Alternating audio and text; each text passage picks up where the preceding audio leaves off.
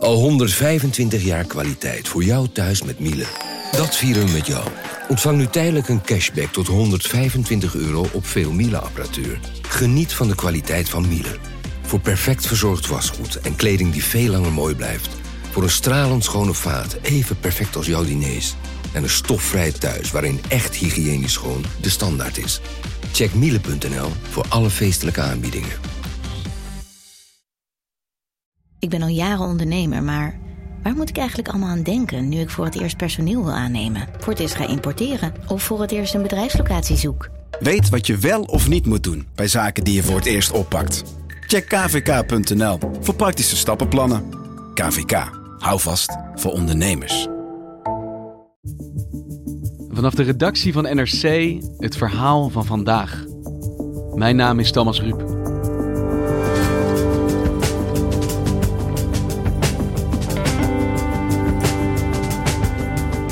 Venezuela is deze week het toneel van een staatsgreep. Breaking news out of Venezuela where an attempted coup is underway there. You heard that right. Oppositieleider Juan Guaido, gesteund door de VS, riep op tot een revolutie tegen de socialistische president Nicolás Maduro. De laatste fase zou in zijn gegaan om president Maduro van Venezuela af te zetten. Guaido is populair bij het volk, maar Maduro behoudt het leger. Heeft Guaido zijn hand overspeeld?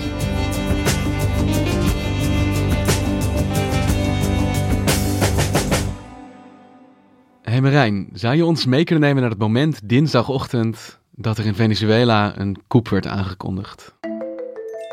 Kwart voor zes verschijnt er in één keer op een Twitter-account van een uh, oppositiepoliticus een filmpje.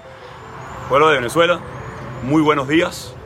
Waarin uh, Juan Guaido, dat is de interim-president, de oppositieleider van het land, die al uh, drie maanden lang de zittende president Maduro uitdaagt. Die verschijnt in dat filmpje omringd door militairen. Uh, en hij zegt dat hij op een luchtmachtbasis staat. La Carlota, die zou zijn ingenomen. Uh, en hij zegt... Vamos a lograr la libertad y la democracia de Venezuela. Operatie Vrijheid is begonnen. Marijn de Waal is buitenlandredacteur bij NRC en volgt de situatie in Venezuela. En uh, hij is een jongeman, staat er in zijn pak. En hij zegt, we gaan nu een eind maken aan het, uh, het corrupte regime van uh, Maduro. En ik roep de bevolking en het leger op om uh, mij te steunen bij deze revolte. El momento es ahora. Ja, dat filmpje, dat, dat trekt natuurlijk de aandacht. Maar wat het meeste aandacht trekt is dat achter hem staat een oppositiepoliticus... waarvan we allemaal denken dat hij eigenlijk onder huisarrest hoort te zitten. Een oppositiekopstuk, Leopoldo Lopez... En die verschijnt daar dus in één keer. Dus die zou bevrijd zijn. En nou ja, dat maakt in één keer heel geloofwaardig dat in ieder geval een deel van het veiligheidsapparaat uh, niet meer achter uh, het bewind staat. Hij zegt ook vervolgens op Twitter, die Leopoldo Lopez, ik ben bevrijd door de militairen, uh, het gaat beginnen. Dus het is ook een vertoon van macht, dat hij kan laten zien, ik heb deze man bevrijd, die al zo lang vastzit. En ja, nu staat hij naast me. Het is een enorme stunt. kijk, Guaido is sinds vandaag 100 dagen interim-president. En sindsdien probeert hij eigenlijk het leger aan zijn kant te krijgen. Want hij heeft de bevolking wel aan zijn kant, zegt hij. Maar het leger, dat blijft Maduro steunen. Dus als het hem lukt om ook het leger aan zijn kant te krijgen, ja, dan, dan ga je richting revolutie. En wat doet Maduro? Ja, Maduro die is lange tijd uit de lucht. Uh, zijn ministers treden wel naar buiten. Die, die, die, die, die zeggen nee, deze twee leiders hebben helemaal niet het groot deel van het leger achter zich. Het gaat maar om een beperkt plukje militairen en we zullen ze oprollen. Maduro zelf, die, die twittert wel een paar keer, maar die wordt niet gezien. Uh, pas aan het eind van de dag, uh, in de avond, verschijnt hij op staatstelevisie en zegt hij: We hebben de koep vereideld. La base militar de la Carlota, como todas las bases militares, estuvieron en alerta total. Maar de situatie nu is dus dat je twee leiders hebt die allebei claimen de macht te hebben in het land. Ja, die padstelling hebben we de afgelopen drie maanden steeds gezien. Maar hij is er steeds niet ingeslaagd om dat leger aan zijn kant te lokken. Hij heeft daar van alles voor geprobeerd, maar het is hem niet gelukt. En zolang hij het leger Maduro blijft steunen, blijft deze impasse voortduren. En kun je ons misschien een klein stukje terug in de tijd nemen? Hoe heeft het zover kunnen komen in Venezuela? Ja, het begint eigenlijk in uh, eind jaren 90. Dan komt uh, Hugo Chavez aan de macht. Dat is een uh, oud militair. Die heeft al twee keer een coup gepleegd. En die komt in 98 uiteindelijk via de stembus aan de macht. En hij ontketent een links-nationalistische revolutie in, in Venezuela. En die ontketent die tot buiten Venezuela. Die spoelt het continent over in die, in die eerste jaren eigenlijk van deze eeuw. Verschillende Latijns-Amerikaanse regeringen, die worden ook links. Hij bouwt allerlei samenwerkingsverbanden op in de regio. Dus er komt een soort rood golfje over dat continent. Ja, dat brengt hem op ramkoers met de VS. Kijk, de VS zien Latijns-Amerika traditiegetrouw als hun achtertuin. Daar zijn zij de baas. Daar moet eh, naar hun beleid geluisterd worden van de Wereldbank, van het IMF. En Chavez gaat daar lijnhard tegen in.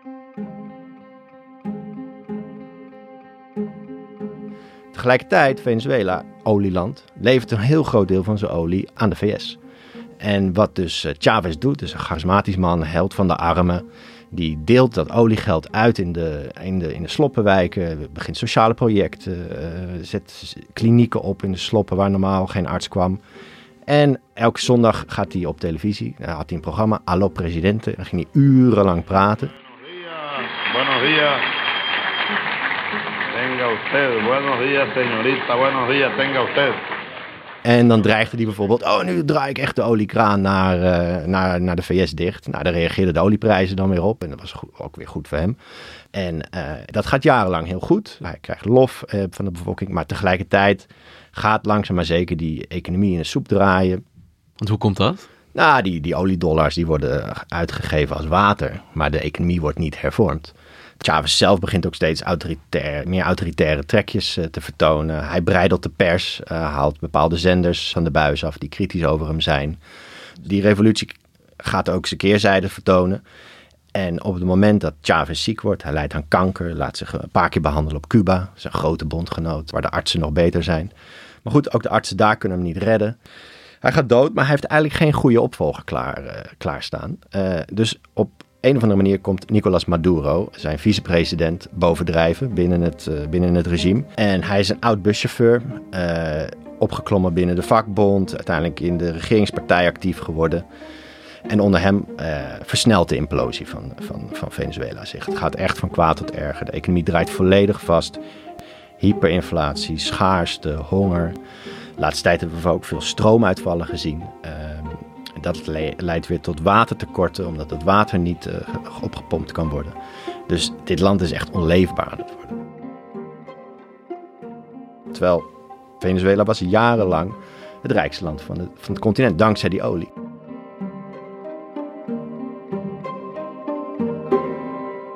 En hoe gaat het regime daarmee om?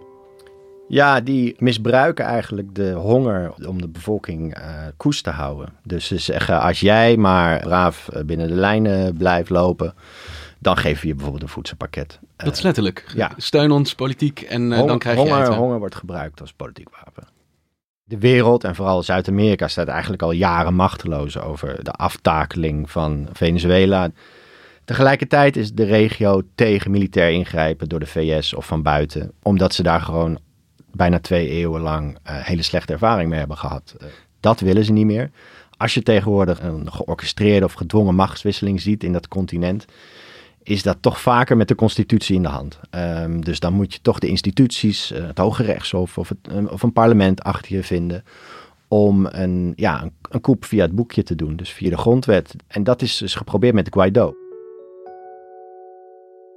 Guaido staat op als parlementsvoorzitter van de oppositie en wordt eigenlijk gezien als iemand die de oude oppositie nieuw elan kan geven, een nieuw gezicht. Hij is relatief jong, hij is ook relatief gekleurd. Meestal zijn oppositiemensen relatief uh, wit in Venezuela. Komen meer voor uit de rechtse elite. Hij wordt gezien als iemand die, ja, die die oppositie breder kan trekken. Die ook mensen bijvoorbeeld uit de lagere middenklasse of zelfs uit de onderklasse aan zich zou kunnen binden. En dus het op kan nemen tegen Maduro.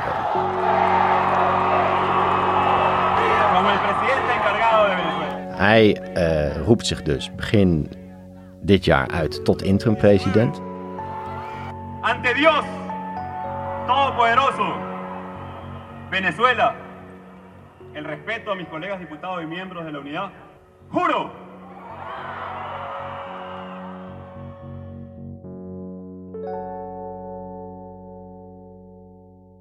En waarom roept hij zich daartoe uit? Hij zegt, Maduro heeft uh, zich laten beëdigen op basis van fraudeleuze verkiezingen. En daarom is hij eigenlijk niet echt de president. De post is vakant. Ik kan mij als parlementsvoorzitter ook uitroepen tot interim-president. En ik ga zorgen dat we een, een, een, vreedzame transitie krijgen, nieuwe verkiezingen. En dat uh, de Venezolanen zelf mogen beslissen over hun lot.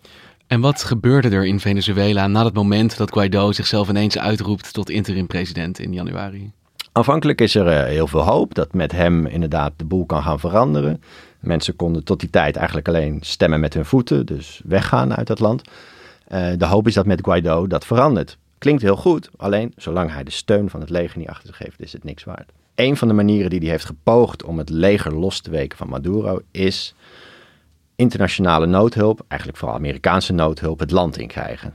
Eerst uh, wordt er een groot internationaal concert uh, georganiseerd waar alle grote popsterren van Latijns-Amerika optreden. Een concert? Ja, een, een zogenoemd uh, Venezuela Live Aid concert. Richard Branson heeft het mede georganiseerd. Juan Guaido, who has been recognized as Venezuela's legitimate president by over 40 nations and the EU, and Leopoldo Lopez, an opposition leader currently under house arrest in Caracas, have asked us to help organize a beautiful concert to bring global attention to this unacceptable and preventable crisis. En uh, dat is eigenlijk bedoeld om de, uh, de blik van de wereld op die grensbrug te krijgen. Om de volgende dag over die grensbrug die uh, vrachtwagens met noodhulp het land in te krijgen. Maar dat faalt jammerlijk, dat plan. Want Maduro zegt, ik wil die noodhulp niet. Het is een verkapte Amerikaanse invasie. die vrachtwagens, dat zijn een soort paarden van Troje, die, die laat ik niet binnen. En het, het, is een chaotische dag. Er vallen enkele doden. één of twee vrachtwagens gaan in vlammen op. Waarschijnlijk door een uh, molotov cocktail van, van de oppositie.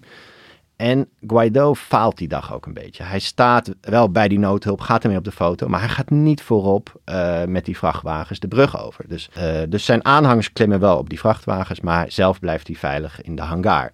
Uh, dus wat gebeurt er die dag? de hele wereld kijkt ernaar, maar de vrachtwagens komen het land niet in. En is het Guaido ook niet gelukt om op die manier het leger aan zijn kant te krijgen. En dinsdag deed hij eigenlijk de ultieme poging om dat leger aan zijn kant te krijgen. Door die stunt uit te halen. Door Leopoldo Lopez uit zijn huisarrest te, te, te, te halen. Door dat filmpje op te nemen. Maar het bleek niet genoeg. De grote fout die eh, Guaido kan aanrekenen is dat hij te veel uh, tegen de VS heeft aangeschurkt. Daardoor werd hij te veel als een marionet uh, van Trump gezien. Hearts are filled with hope because of the determination of millions of everyday Venezuelans, the patriotism of the Venezuelan National Assembly, and the incredible courage of interim President Juan Guaido. Door hem tot zichzelf tot interim president te laten uitroepen, probeerde de VS, in ieder geval dat is de, het vermoeden dat in, in overleg met de VS, om hem op die manier in het zadel te helpen. De kiem voor dat opzetje is eigenlijk al gelegd in februari 2017. Trump is dan net nog niet eens vier weken president. En hij nodigt dan Marco Rubio, een prominente senator, uit voor een etentje. En Rubio heeft een uh, bijzondere gast meegenomen. Dat is uh, Lilian Tintori. Zij is de vrouw van Leopoldo Lopez. Is de dissident die hij heeft weten te bevrijden. De dissident die hij heeft weten te bevrijden uit dat uh, zwaar bewaakte huisarrest. Na dat etentje gaat Trump op de foto uh, met haar en twittert dat fotootje de wereld in. En zegt Leopoldo Lopez moet onmiddellijk vrijgelaten worden. En belangrijker dan die tweet is eigenlijk dat hij op dat moment ja, zijn interesse voor Venezuela blijkt te zijn gewekt. A new day is coming in Latin America. It's coming.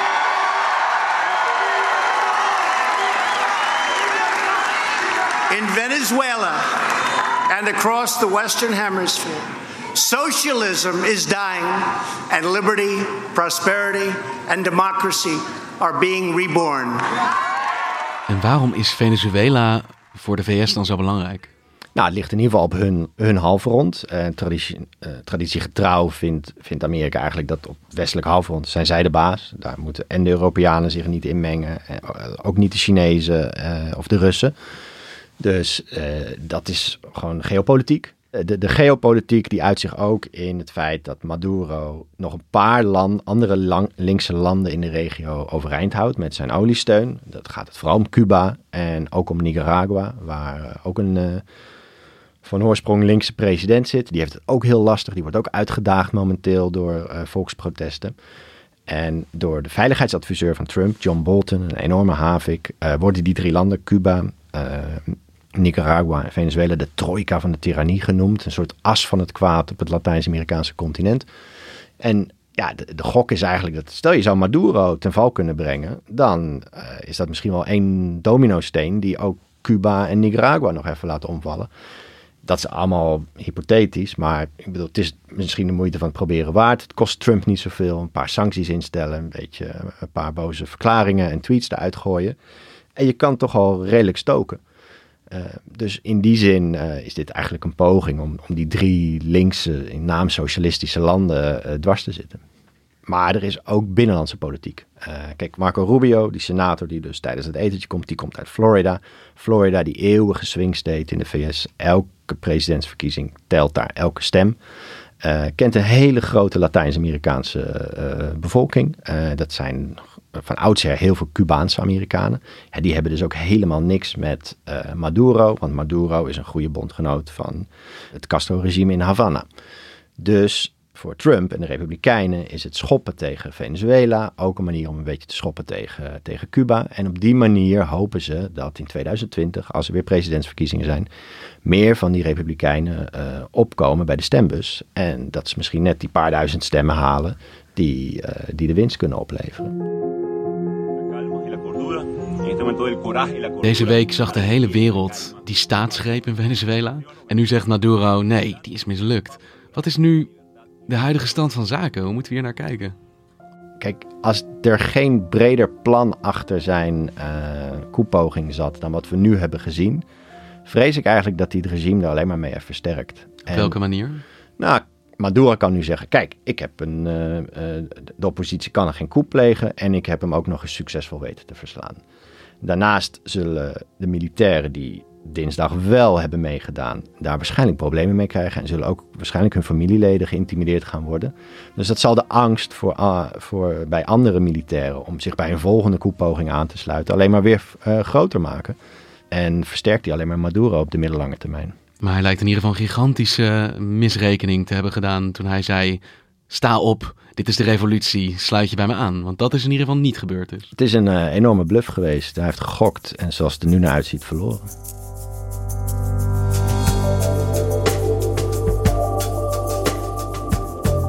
Je luisterde naar vandaag, een podcast van NRC.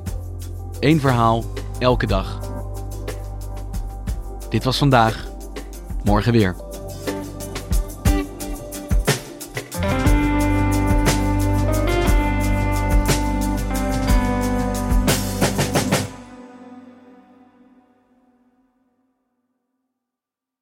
Technologie lijkt tegenwoordig het antwoord op iedere uitdaging.